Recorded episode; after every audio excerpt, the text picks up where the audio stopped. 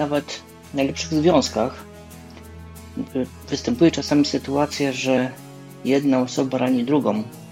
Czasami jest to specjalnie, czasami niespecjalnie.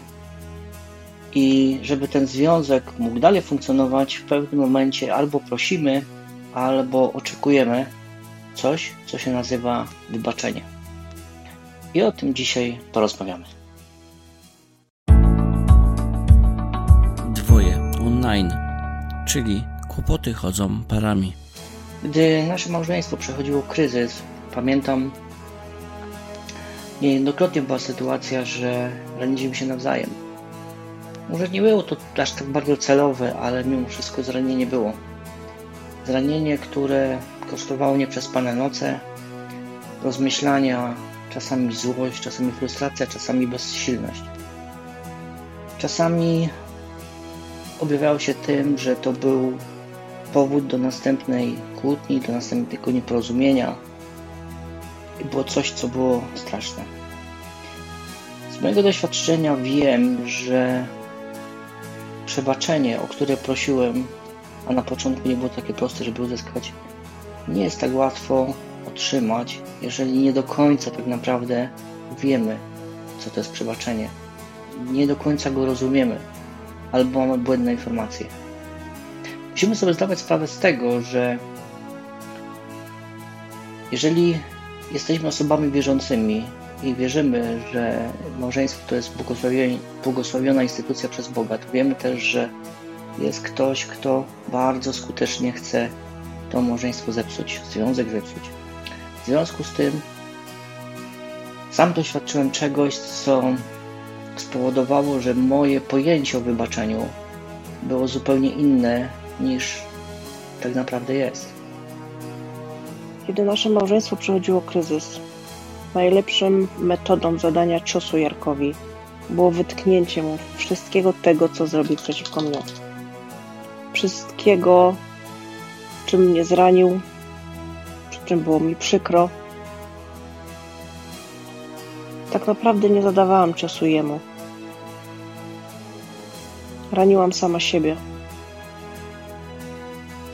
Wybaczenie może być procesem. Wybaczenie może być słowem, którego nie do końca rozumiemy. Skąd o tym wiem? Z własnego doświadczenia. Ja myślałem, że przebaczenie, i to było kłamstwo, które bardzo fajnie i sukcesywnie zostało mi wpojone w głowę, że przebaczenie to jest proces. To jest proces, który musi potrwać, że muszą się zagoić rany, no i nad tym trzeba pracować, i musimy sobie dać czas. Był pewien człowiek, mój przyjaciel, który w pewnym momencie powiedział mi takie zdanie, że przebaczenie to nie jest proces, ale to jest decyzja. Ja tego nie rozumiałem. Nie rozumiałem tego, bo no właśnie, sam nie wiedziałem dlaczego. W odpowiednim momencie zrozumiałem, że nie ma innej drogi, nie ma innej alternatywy jak decyzja. Podjąłem decyzję, że wybaczam bezwarunkowo swoje żonie. Wybaczam, bo taką podjąłem decyzję. Uwierzcie mi, naprawdę w moim sercu, w mojej głowie mi ulżyło.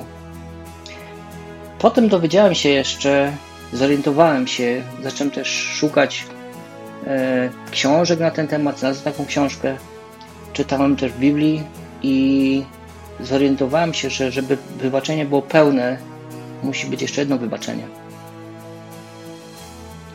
Wybaczenie samemu sobie. Często było tak, że teoretycznie wybaczyłem Eli wszystko to, co z jakiego powodu było mi przykro, natomiast bardzo często wracałem do myśli i obwiniałem się. Nie wybaczyłem sam sobie. Musiał minąć określony okres czasu, w którym zdałem sobie z tego sprawę, że to wybaczenie też jest konieczne. Przeprosiłem Elę, przeprosiłem Boga, ale nie wybaczyłem sam sobie. W związku z tym w pewnym momencie podjąłem decyzję, że wybaczenie musi być kompletne i musi być dwustronne. W w zasadzie trzy strony. Pierwsze, wybaczenie, które dostaliśmy z góry. Za wszystkie nasze grzechy umarł Pan Jezus. Przynajmniej my tak wierzymy, jesteśmy osobami wierzącymi, jak pewnie wiesz. Po drugie, osoba, która nas zraniła, musimy jej wybaczyć. Wiem, użyłem słowa musimy, jest to słowo, którego nie za bardzo lubię, ale nie ma innego wyjścia. Zaraz Ci powiem dlaczego. W związku z tym wybaczenie to nie jest proces, to jest decyzja. I minusem tego jest to, że niestety, jeżeli nie mieliśmy do tej pory sytuacji, że musieliśmy komuś wybaczyć, to możemy o tym nie wiedzieć. Możemy po prostu przypuszczać, tak jak większość znajomych, z którymi mieliśmy okazję rozmawiać, zresztą sam po sobie też wiem, że właśnie mamy w głowie coś, co nie do końca jest prawdą, że wybaczyć musimy i na to potrzeba czasu. Nie. Dopóki nie zrozumiałam, że raniłam samą siebie, dopóki nie podjęłam decyzji o wybaczeniu Jarkowi, moje życie było zgorzkniałe, pełne goryczy, pełne złości. Śmiem nawet powiedzieć, że pełne nienawiści. Nienawiści teoretycznie do Jarka, ale praktycznie miałam złość do siebie. Najlepszą decyzją, jaką mogłam zrobić, to było podjęcie decyzji o wybaczeniu. Oddałam to wszystko Bogu. Powiedziałam, że sama nie potrafię sobie z tym poradzić. I prosiłam Boga o wybaczenie. Wybaczył mi Bóg. Wybaczyłam Jarkowi. I wiedziałam, że muszę wybaczyć sobie. Od tego momentu moje serce zostało skruszone i całkowicie inaczej zaczęłam patrzeć na wszystko, nawet na mojego męża. Wiem, co możesz pomyśleć.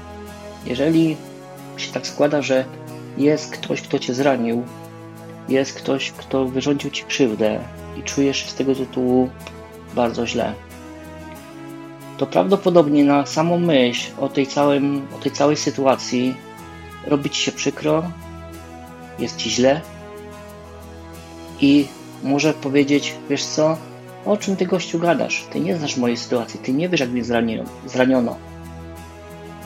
Masz rację, nie wiem, ale wiem jedno.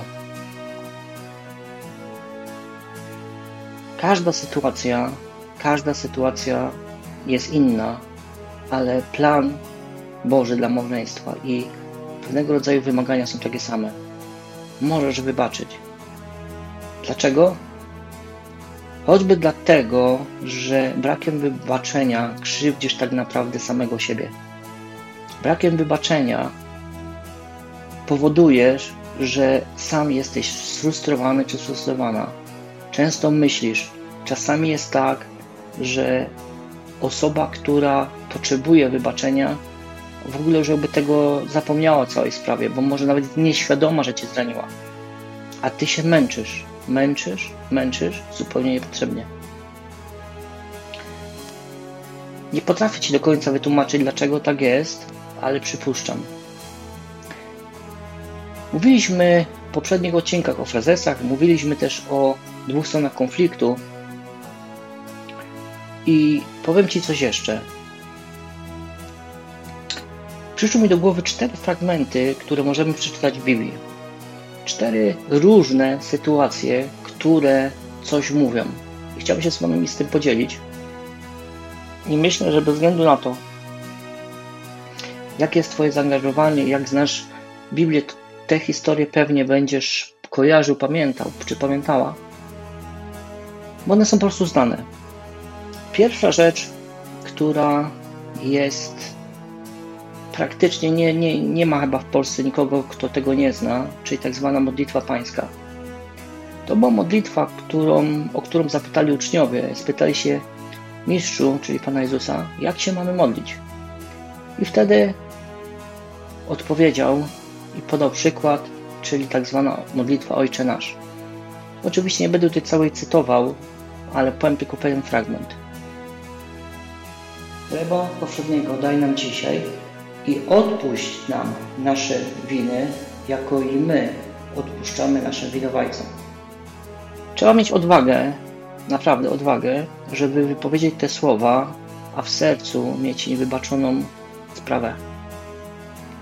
Dlatego wam mówiłem, że musimy wybaczyć, jeżeli chcemy mieć błogosławieństwo Boże. Chcemy, żeby Bóg działał w naszym życiu i się po prostu troszeczkę boimy. Powinniśmy być bogobojni. To jest pierwszy fragment. Drugi fragment też pewnie jest znany, bo to tak zwane 10 przykazań. Miłuj bliźniego jak siebie samego. Zobaczcie, troszeczkę odwrotna sytuacja niż w poprzednim, ale zwróćcie uwagę, że my znowu 10 przykazań traktujemy jak pewnego rodzaju frazes. Gdy się zastanowiły nad tym i posłuchamy samej nazwy, to zwróćcie uwagę, to jest 10 przykazań.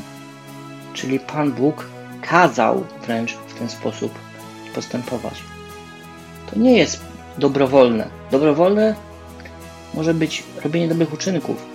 Dobrowolne może być chodzenie do kościoła. Dobrowolne może być masy innych rzeczy. Natomiast to jest 10 rzeczy, których Bóg nakazał nam, abyśmy czynili.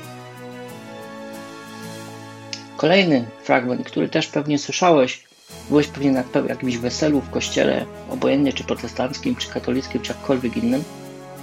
I bardzo często czyta się fragment, że miłość jest cierpliwa i tak dalej, pewnie znam, wiesz o czym mówię. Ale tam jest też pewnego rodzaju zdanie, które mówi: miłość wszystkiemu wierzy, wszystko wybacza.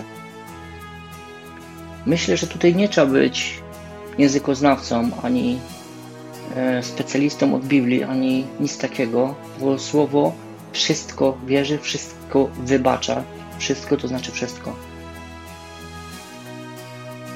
Jest to fragment, który jest często czytany przy weselach, przy ślubach. W związku z tym ludzie jakby nie znają, nie kojarzą całego tego fragmentu. Tak naprawdę to jest główna kwintesencja miłości. Mało tego, jeżeli jesteśmy małżeństwem, to stajemy się jednym ciałem. To też o czymś mówi. Czyli nie możemy tak naprawdę nie wybaczyć sobie, czy nie wybaczyć współmałżonce, bo tak naprawdę krzywdzimy samych siebie.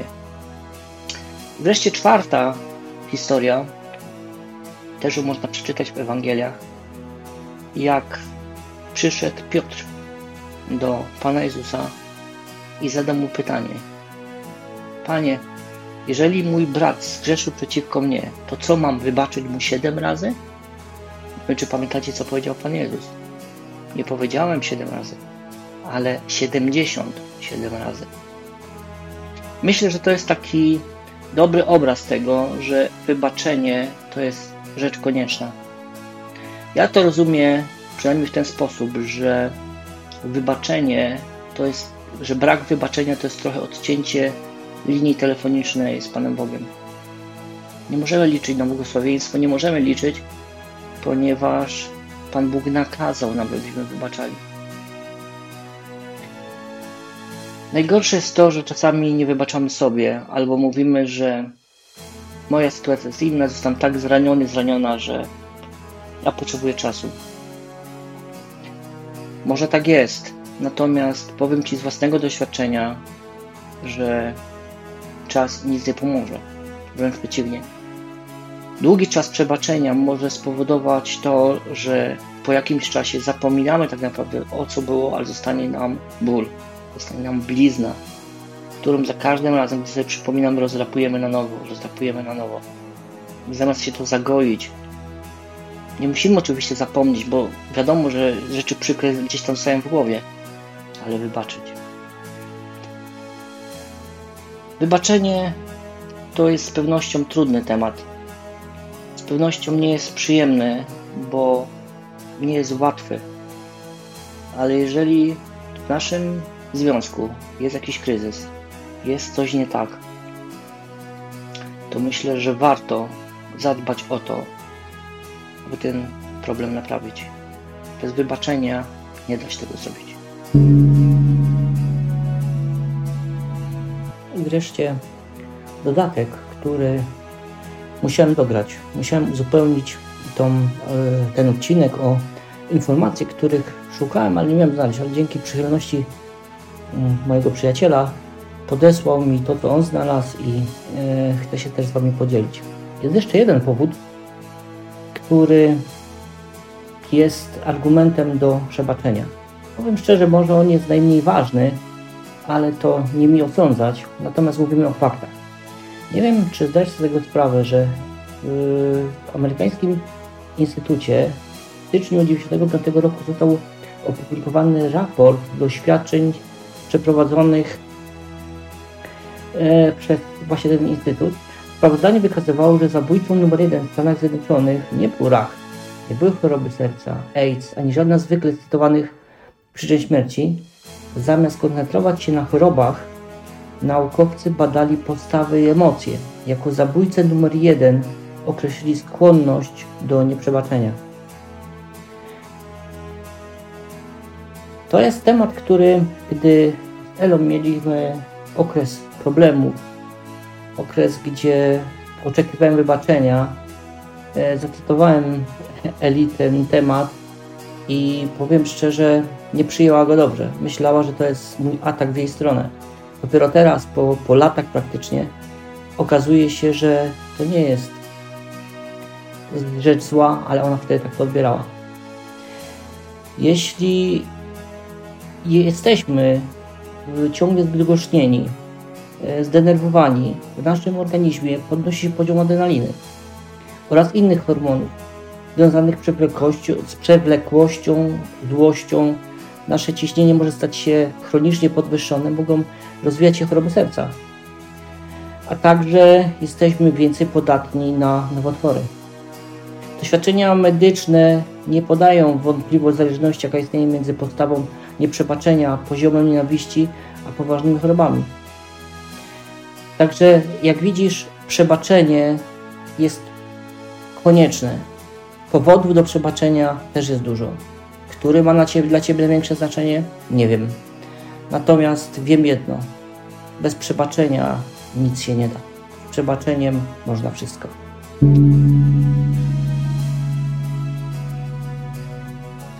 I to by było na tyle w dzisiejszym odcinku. Jak zwykle dziękujemy za przychylne słowa, które gdzieś tam do nas docierają, za pozytywne komentarze, jeżeli się da. Zapraszamy ponownie. Myślę, że gdzieś około tygodnia czasu.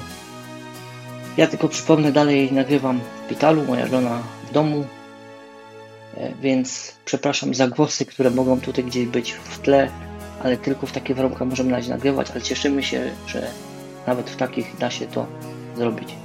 Pozdrawiamy bardzo ciepło i do usłyszenia.